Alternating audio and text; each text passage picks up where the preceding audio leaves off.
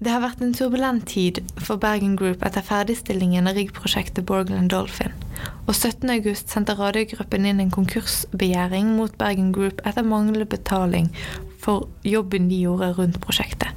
Dette er AV-pod med Kristine Fagbakke. Med oss i studio har vi Øyvind Risnes, kommunikasjonsdirektør i Bergen Group. Eh, konkursbegjæringen eh, mot Bergen Group ble levert inn til Nordhordland tingrett forrige mandag. Hvordan kommer man til det stadiet at man går så langt? Ja, dette var jo en konkursbegjæring til et av våre datterselskap, altså Bergen Group Hanetangen, eh, og som har knytta seg til da en manglende betaling i forbindelse med en jobb som vedkommende firma eh, gjennomførte på et av disse riggprosjektene vi gjorde her i, i vinter. Og, og, Grunnen til at det er kommet så langt, eh, er jo Det er ikke så veldig uvanlig, men likevel uheldig at en kom så langt, det er jo det at en har en, en pågående diskusjon eh, med kunden som vi har levert tjeneste til, altså riggeier, som er dratt veldig langt ut i tid. Vi har ennå ikke fått avklart den diskusjonen fullt ut og dermed heller ikke fått betaling for vår kunde fullt ut på samme måte. Og det har jo fått konsekvenser for eh, en del av våre underleverandører som har levert tjeneste inn i prosjektet. Og Radiogruppen er en av disse? Det er en av dem, ja. ja. Eh, og vi har jo en dialog med dem, og, og, og, det er ikke De fleste har jo sagt at eh, ok, vi må nok smøre oss med tålmodighet. Radiogruppen har uh, valgt å gå til en såkalt konkursbegjæring uh, på det kravet, som de for så vidt har fullt ut rett til å få betalt for, men som er en del av en jobb som vi ennå ikke har fått betalt for i, i, i for vår kunde. Så det, det er, en, det er en, en utfordrende prosess både for oss og våre underleverandører men det er en prosess som vi, vi har tro på at de òg skal løse på en grei måte. Men hvis det ikke blir løst på en grei måte, vil det gå utover de andre underleverandørene som har vært med på det prosjektet? Nei, det tror jeg ikke. For det første er jo det et hypotetisk spørsmål, så det er vanskelig å svare på det. For andre så, så, så, så tror jeg ikke det. Eh, vi har en tett dialog med, med alle eh, underleverandører. Eh, og vi har òg en dialog med, med, oppdragsgiver. Så jeg tror nok vi skal klare å løse det på en grei måte. Det er i hvert fall vår ambisjon, og det er vårt inntrykk i de andre som er med og har et ønske om. Men, men, det er klart det er alltid en, en litt krevende prosess når du er inne i en sånn situasjon. Og det er nok en prosess som jeg tror kanskje er farge av den generelle utfordringen som er i offshorenæringen, at det, ting tar ekstra lang tid på å få løst, nettopp når det er store utfordringer innenfor offshoremarkedet generelt. Da. Ja, for det har vel dere kjent litt ekstra godt på? Eh, i Bergen Group? Ja, vi har det, og, og, vi er på ingen måte de eneste. Vi, det har i perioder vært daglige eh, oppslag i media om eh, offshoreselskap som har permittert eller sagt opp og sågar lagt ned. Eh, vi har eh, heldigvis unngått så mange eh, permitteringer og oppsigelser, men vi valgte jo her i vår, i mai, å, å, å selge oss ut av Handetangen for vi opplevde at eh, kravet til å fortsette med riggvedlikehold eh, var såpass stort at eh, det var kanskje ikke det vi skulle satse mest på. Så da syns jeg det var fornuftig å finne en tyngre og større internasjonal, internasjonal aktør som kunne ta over driften på Andetangen videre. Og det gjorde, eh, skjedde jo med Semco Maritime, som nå er de som opererer riggaktiviteten ut ifra Andetangen. Men har jeg skjønt det riktig at det er Bergen Group Hanøytangen som ble solgt i våres? Eh, de som ble solgt i våres, det var eh, våre eiendomsselskap som eide eiendommene på Hannetangen De ble solgt til et selskap som heter Hellig Teigen, som allerede er der ute. Og så ble driften, eller det vi sier populært innmaten, av Bergen Group Hannetangen ble solgt til Semco. Så det vil si at de ansatte og på si, kontormøbler og alt det der, eh, og kunnskap og kompetanse knytta til ryggprosjekt, det ble solgt til Semco Marating. Og så satte da Bergen Group-konsernet igjen med det vi kan kalle et tomt selskap. altså Bergen Group Handletangen AS, som er fremdeles et aksjeselskap.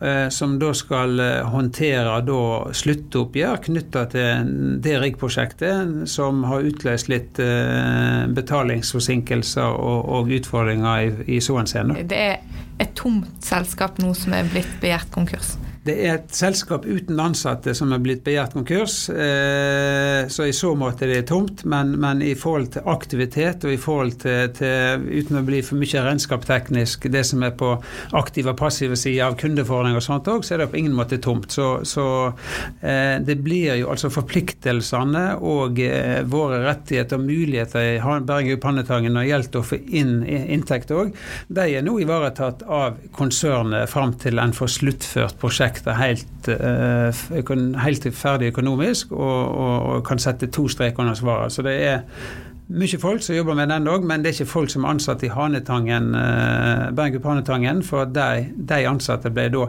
solgt ut til, til Senko. Ja, for det, uh, Bergen Group er jo delt opp i forskjellige ja. datterselskap, da. Kan du fortelle litt om det? Ja, eh, Vi er jo et konsern, et børsnotert konsern. Sånn at vi har eh, faktisk nærmere 1000 aksjonærer spredd i jeg tror det er 10-12 ulike land som har bestemt, men hovedeierne sitter jo De fleste sitter jo i Norge. Så har vi en i, i, i Singapore som, som, har en relativt stor aksjepost òg. Men, men, det er konsernet Bergen Group som er børsnotert, og konsernet Bergen Group eier da en del ulike divisjoner og selskap som opererer opererer forskjellige, eh, innen forskjellige sektorer. Og Bergen Group Hanetangen tilhørte offshore-segmentet i konsernet. Og når vi nå solgte Bergen Hanetangen, så har vi på mange måter eh, valgt å tone ned offshoresatsingen, og, vi sitter igjen med, med et maritim service-segment som vi skal videreutvikle videre. Det segmentet vil òg jobbe en del eh, inn mot offshore, og faktisk litt i Forhandetangen, men da kommer vi inn som leietaker på Handetangen eller underleverandør til de som eier det nå. Eh, så da dere har rett og slett trukket dere ut litt fra offshoremarkedet? da? Helt rett. Vi har på en måte trukket oss ut som en hovedaktør i eh, offshoremarkedet når det gjelder riggservice. Og så har vi eh, hatt før, og vil fremdeles ha, aktiviteter som en underleverandør inn mot uh, offshoremarkedet. Eh, underleverandør til de som har overtatt på Hanetangen, eller som en underleverandør til andre selskap. Eh, det kan være direkte mot Statoil eller, eller Farmo Engineering oljenæring eller hvem som helst. Så vi vil fremdeles være innenfor offshore eller olje og gass. Men, men det, vil være, vil ikke, det vil ikke være så tungt eksponert uh, direkte på egne riggprosjekt som vi hadde tidligere på Andetangen. Det vil ikke. Men er dette her da en direkte konsekvens for det som skjer i næringen nå? Både ja og nei. Vi konstaterte at det å fortsatt være en aktør i offshorenæringen der du jobber med tunge eh, prosjekt, det vil kreve mye kapital eh, og mye kompetanse, som som, eh, som krever satsing. Eh, og vi fant ut at eh, for oss var ikke det rett å satse så tungt og så mye på offshore. Eh, vi følte at måtte vi har vært mye sterkere i forhold til annen aktivitet og omsetning og alt det der. Så da eh, valgte vi en løsning der vi eh, først tenkte på en mulig samarbeidspartner som kunne delta i Hannetangen. Men i den prosessen der vi vurderte alternativ, så dukka det opp interessante kjøpere. Som da bød til sammen nesten en kvart milliard for å kjøpe både eiendommer og driften til sammen. Og det opplevde vi som en veldig eh, god avtale i et tidspunkt der vi så konturene at eh, det å være i offshoremarkedet kom til å bli krevende over lang tid. Og det må vi konstatere at vi dessverre fikk rett i òg. Eh, men jeg ser det jo at andre firmaer på, på Askøy, som bl.a.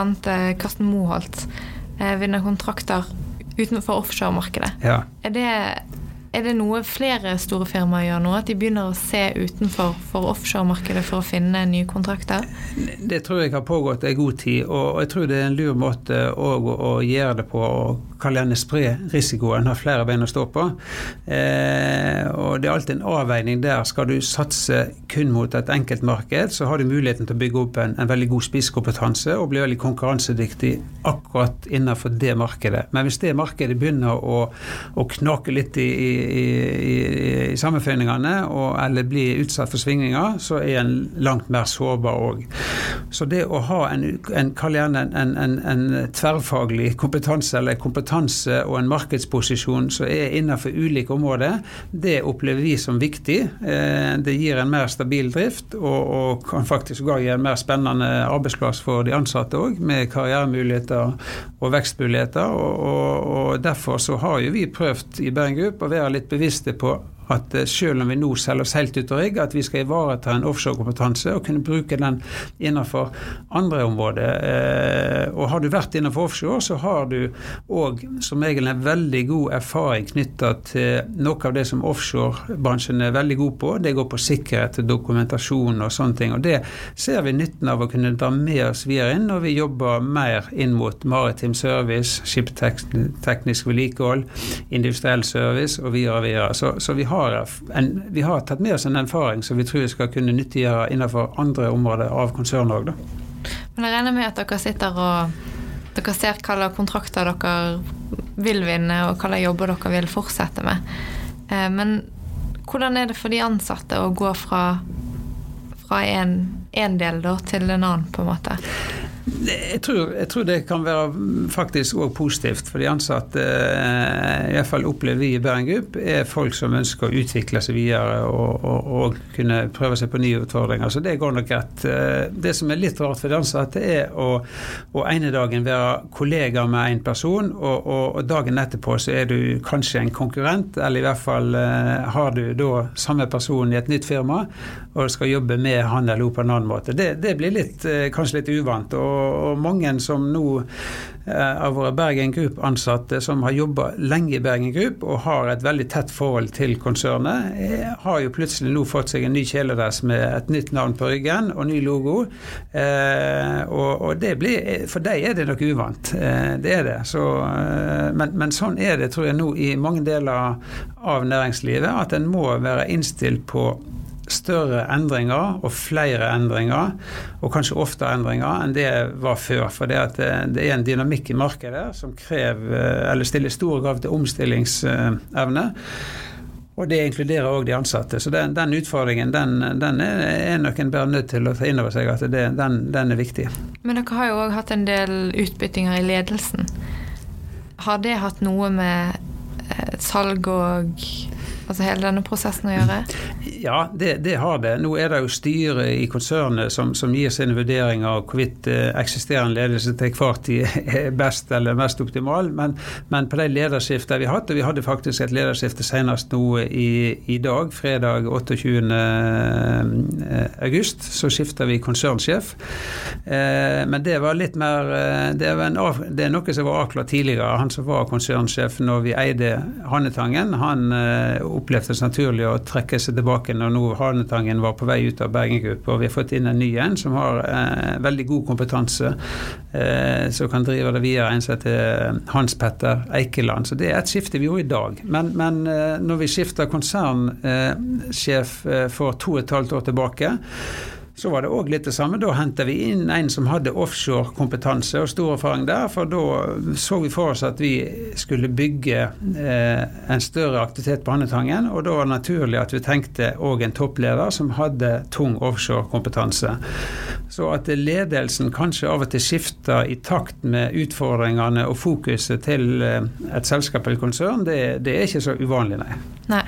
Men eh, Magnus Dangland har jo òg vært en av de som har trukket seg litt tilbake. Ja. Eh, og er det, er det ren Hva skal jeg si um, Han sa sjøl at uh, han skulle prøve å være litt pensjonist. Ja, Klarer han det? Eh, han er, jeg tror han har eh, Han måtte bruke litt tid på det, men jeg tror nok han nå er flinkere til å ta vare på seg sjøl og pensjonisttilværelsen meg, selv om han er fremdeles aktiv og, og har sterke og, og, mange gode meninger rundt uh, mye. Så, så, er det klart at han har en mer tilbaketrykkende rolle når han gikk av som styreleder i det selskapet han eh, hadde ansvar for å dra i gang, og, og ære av å dra i gang for mange år tilbake. Så, så han overlot vi da styrevervet til en ny person her i juni. Tor Onarheim, advokat i Bergen, og med, med tung styrekompetanseerfaring, som da kom inn og, og overtok. Og, og, det tror jeg var, var, var, et fornuftig og godt valg for begge parter, og, og, blitt godt mottatt òg. Men det var jo som du sa, at eh, det er mange som har vært med lenge. Og det er sikkert mange som har vært i, i gamet like lenge som, som Magnus har. Mm. Eh, hvordan Har du snakket noe med de, hvordan de ser den utviklingen som er i næringen nå? Ja, altså et, et, Igjen så varierer det kanskje litt eh, hvor, på hva nivå du er i organisasjonen. Og det er klart at eh, de som eh, kanskje har jobba kall gjerne på gulvet, hvis vi skal si det sånn, og hatt samme jobben i lang, lang tid, og har gjort og fremdeles gjør en kjempejobb. For dem kan det være en større utfordring å plutselig måtte tenke noe helt nytt. Eh, så der er det ofte en del spørsmål og kanskje litt usikkerhet knytta til hva skjer og den biten der. Eh, når du kommer på et annet nivå i organisasjonen der, der en er vant til å skifte jobb litt oftere, og, og kanskje har vært innom ulike bransjer, så, så er en kanskje mer orientert orientert mot at det er greit å kunne endre litt fokus og jobbfunksjon og alt der. Så det varierer litt i forhold til hva organisasjonen er. Og på toppen så er det rart med det. Da kan en plutselig komme inn og få et ansvar, og så går en plutselig ut igjen uten ansvar. Og, så det, sånn er det nå bare. Ja. Men eh, sånn helt til slutt nå. 8. Eh, september. Er det datoen dere må ha funnet en løsning på dette med radiogruppen? Ja, det er formelle prosesser knytta til en, en, en konkursstevning. og det er en konkursstevning på 4,5 millioner, så isolert sett eh, er det ikke store penger i forhold til omsetningen vi og alt det der, men, men, vi må likevel finne en løsning på det før det såkalte rettsmøtet skal avvikles 8.9. Så det, og det har vi helt klare ambisjoner om, og, og, og sover veldig godt om natta i så henseende. Men, men, det er klart, når du er i en sånn situasjon, så, så er det alltid en del del utfordringer som krever litt mer, mer fokus enn ellers. da. Ja. Tusen takk for at du eh, ville komme i studio. Takk i like måte. Askeværingens podkaster er laget av vår redaksjon på Kleppestø.